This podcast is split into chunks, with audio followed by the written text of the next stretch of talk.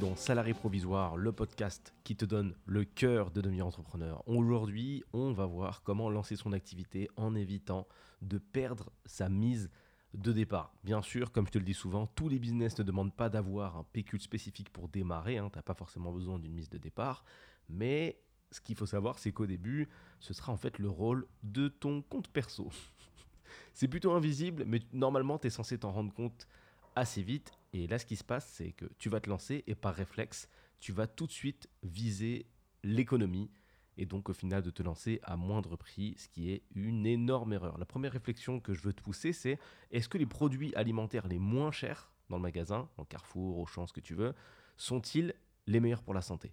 Là, c'est exactement la même chose. C'est exactement ce que tu es en train de faire avec ton business. Si tu essayes de tout payer au rabais, d'avoir toujours des trucs moins chers, d'économiser sur un peu tout, c'est ce que tu fais. C'est comme si tu t'agenouillais dans euh, un supermarché et que tu t'amusais à prendre que les produits premier prix.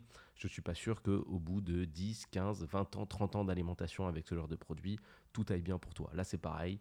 Tu peux pousser, pousser, pousser, pousser les prix, essayer de, de, tout négocier. Au final, tu risques de finir avec des choses très très cheap. Donc je vais t'expliquer pourquoi en business, ce qui ne te coûte pas cher pour le coup et que tu arrives à très très très bien négocier, peut au final bah, te coûter euh, très cher. je vais te donner de vrais exemples tirés de, de, coaching pour imaginer tout ça.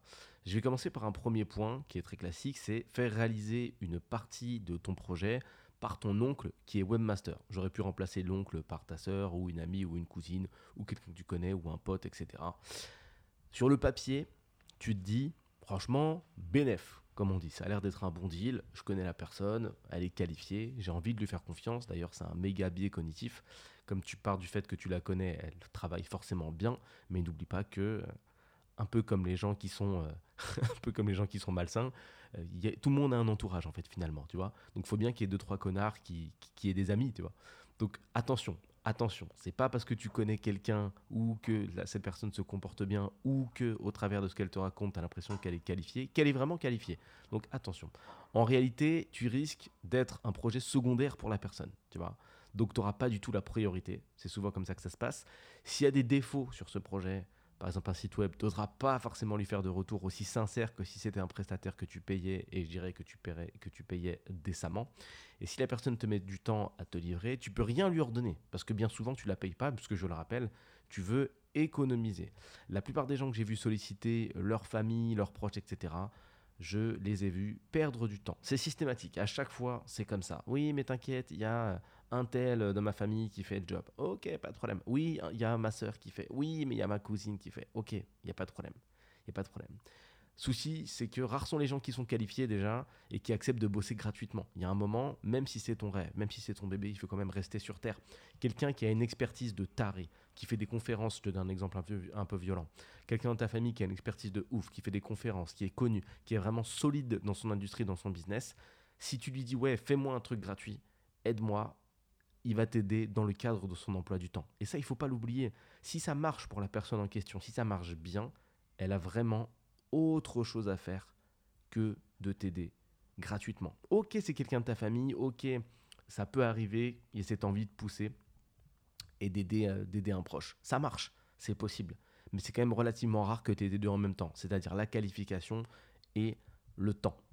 Donc attention parce que là, en voulant appliquer ce principe de précaution, on finit par perdre son temps. Je dirais même que tout le monde perd son temps. Et puis, euh, dans, dans, le, dans, les cas les plus désagréables, tu peux carrément t'embrouiller avec la personne. Ça peut vraiment bah, mal, euh, mal se finir. Ce qui est très, très désagréable. Ou sinon, tu peux avoir des a priori euh, négatifs concernant cette, cette personne parce que vous avez bossé ensemble sur un projet et que ça s'est mal passé. Donc attention, attention, attention, préserve tes relations et c'est dommage parce que peut-être que ce contact, cette relation aurait pu t'aider à un autre moment de ton business, à un moment où il y avait moins d'incidence. Parce que je rappelle que là, tu confies, par exemple, quand tu confies ton site web, tu confies quand même quelque chose d'assez gros dans le cadre de ton projet à quelqu'un. Tu vois, tu donnes quand même les clés, c'est assez important.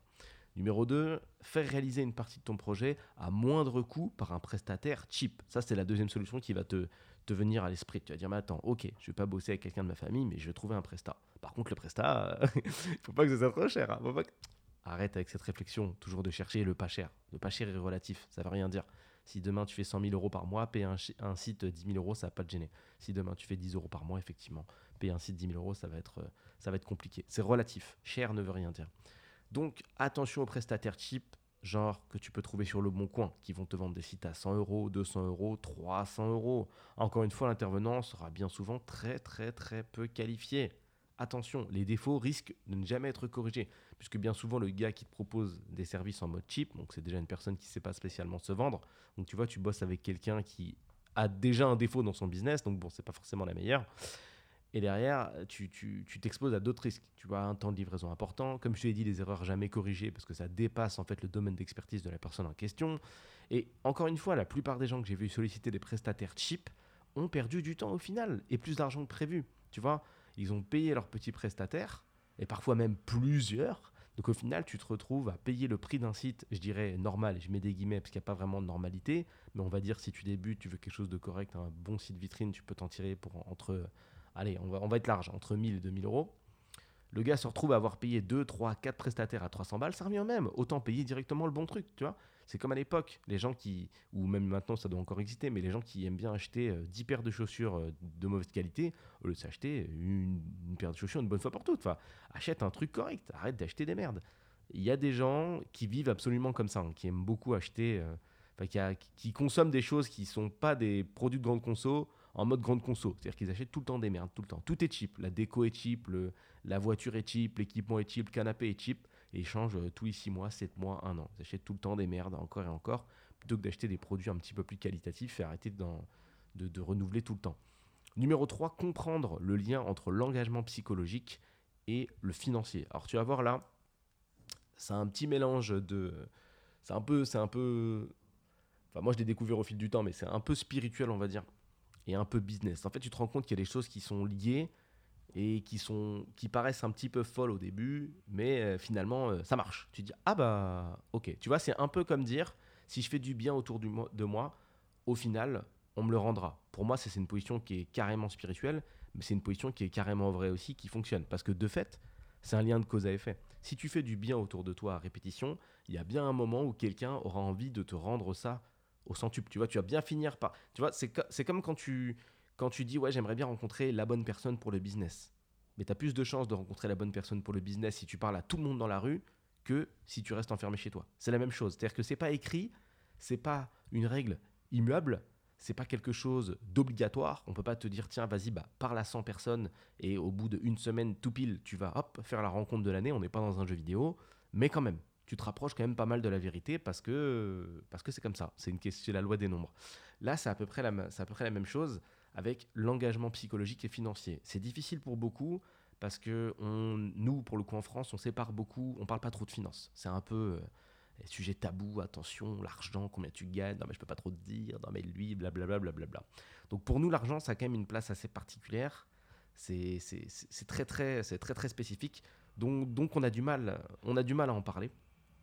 Et donc, de fait, cette notion, celle que je vais te donner, là, tu vas peut-être avoir du mal dans un premier temps à la faire, mais je vais essayer de te donner un maximum d'exemples pour que, pour que tu imprimes. Parce que pour le coup, c'est ultra réel. Donc, pour réussir en business, il faut une vraie détermination. il faut mettre les pieds où peu de personnes osent les mettre. Encore une fois, ça ne veut pas dire que tu as besoin d'être révolutionnaire, on t'a pas demandé d'inventer le nouvel iPhone, c'est pas le sujet. Mais quand même, tu dois t'engager. Et il faut t'engager là où les gens ne vont pas, je le répète. Rappelle-toi du triangle dans lequel duquel j'ai parlé dans les podcasts passés. Je pourrais pas te dire lequel exactement, mais il me semble que c'est aux, alentours du podcast sur la connaissance, dans les premiers. Tu as toujours ce triangle temps, argent, connaissance. Aujourd'hui, tu as besoin de monter un business. Il te manque peut-être les connaissances. Donc tu as deux choix. Soit tu utilises ton temps pour obtenir ces connaissances, soit tu dépenses de l'argent pour obtenir ces connaissances. Une fois que tu auras ces connaissances et que tu créeras un business qui permettra potentiellement de faire gagner du temps aux gens, puisque c'est l'idée, hein, tu peux regarder autour de toi, c'est un peu le projet. Euh, quand tu commandes chez Maison du Monde, le temps qu'on te fait gagner, bah ça t'évite de créer toi-même euh, les meubles de ton salon, tu vois, c'est ça le temps que tu gagnes. Quand tu prends euh, l'ascenseur Otis, la société Otis qui crée les ascenseurs, c'est pareil, c'est pour t'éviter de monter les escaliers, donc pour te faire gagner du temps. Tu vas voir que tout est un peu rythmé par ça. Donc, si tu utilises ce triangle-là, encore une fois, c'est temps, argent, connaissance, il y a bien un moment où il va falloir mettre de la thune sur la table. T'as pas le choix, ça fait partie du jeu. Dans la vie, je trouve, à titre personnel, que tout est une question d'investissement. Encore une fois, soit temps, soit argent, soit connaissance, mais comme tu les as pas, ça va être difficile de t'investir en connaissance. La plupart des gens qui se lancent, en fait, leur souci, c'est qu'ils ne sont pas réellement motivés. Et c'est là, là que c'est compliqué à comprendre. Parce que quand tu leur expliques qu'en fait, que quelqu'un de motivé met de l'argent, eux vont se dire non mais non, euh, il faut pas forcément nécessairement mettre de l'argent. Si, parce que ça représente ce fameux engagement et ça te paraît incompréhensible à partir du moment où tu ne connais pas ce triangle temps, argent, connaissance. Leur but bien souvent c'est de s'engager le moins possible pour récupérer le plus possible. Double défaut dans ce positionnement. Le premier c'est qu'ils visent l'argent qui n'est pas un business et qu'encore une fois, en termes d'engagement, bah, c'est zéro. Parce que tu veux pas avancer, tu veux pas faire de pas en avant, tu veux que faire des petits pas éventuels et, euh, ramasser le pactole. Mais bien évidemment, la vie est un petit peu plus sèche que ça, elle est à peu près équilibrée, tu vois. Les, gens qui taffent sont quand même assez récompensés, donc ça, ça fait plaisir. On n'est pas au casino. On peut pas investir 10 euros et, espérer qu'il y ait un coefficient multiplicateur. Je ne dis pas que c'est impossible. Je ne dis pas que personne sur Terre n'a jamais réussi à faire un hold-up de ce type-là. Mais encore une fois, c'est des, des exceptions.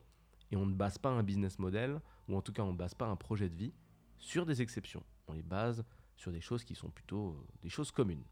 Donc s'investir mentalement, en fait, ça suffit pas. Il va falloir que tu t'engages financièrement. Et ce qui est très intéressant dans l'engagement financier, et ce pourquoi il y a un lien direct avec la réussite, ou en tout cas l'avancée de ton projet, c'est que ça va te sortir de ta zone de confort. Si demain, tu as pour objectif de perdre 10, 15, 20 kilos, et que tu utilises toutes les solutions gratuites, c'est-à-dire que tu te balades sur YouTube, boum, solution gratuite. Euh, tu te déplaces encore un petit peu sur Facebook, hop, hop, tu te fais euh, sur Facebook ou Insta ou autre, tu te fais target, c'est-à-dire tu te fais repérer par une publicité, boum, tu la vois, tu peux télécharger un e-book gratuit. Est-ce que tu vas réellement appliquer les conseils ou est-ce que tu vas considérer que c'est gratuit donc que tu peux passer au-dessus? Je peux directement te le dire, tu vas pas te lever demain à 6h du matin pour appliquer les conseils.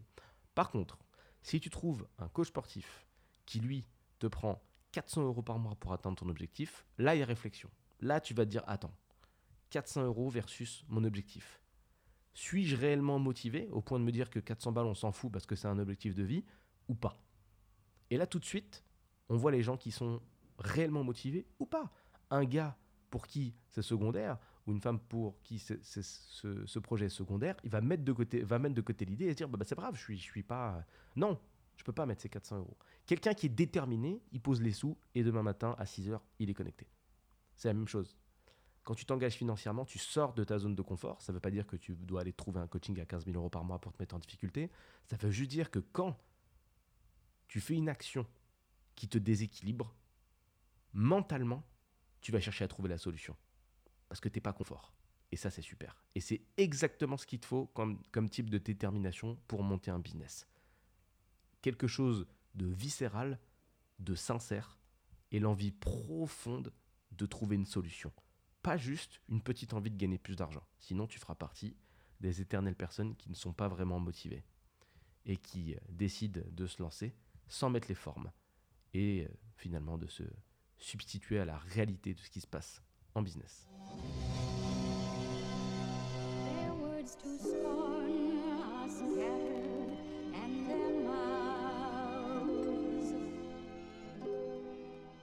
Merci à toi pour ton écoute. Si tu ne le sais pas encore, sache que les podcasts sont divisés en plusieurs catégories pour traiter de l'ensemble des sujets qui permettent de se transformer en un salarié provisoire. Regarde les petites vignettes à côté des épisodes pour savoir où tu en es. Pour ceux qui veulent aller plus loin, je mets à disposition sur mon site salarié-provisoire.fr des formations qui permettent d'aller encore plus en profondeur dans ces différentes catégories. Si tu as passé un bon moment et que tu veux me soutenir, envoie cet épisode à quelqu'un qui t'est cher. Sur ce, bonne journée ou bonne soirée et à bientôt.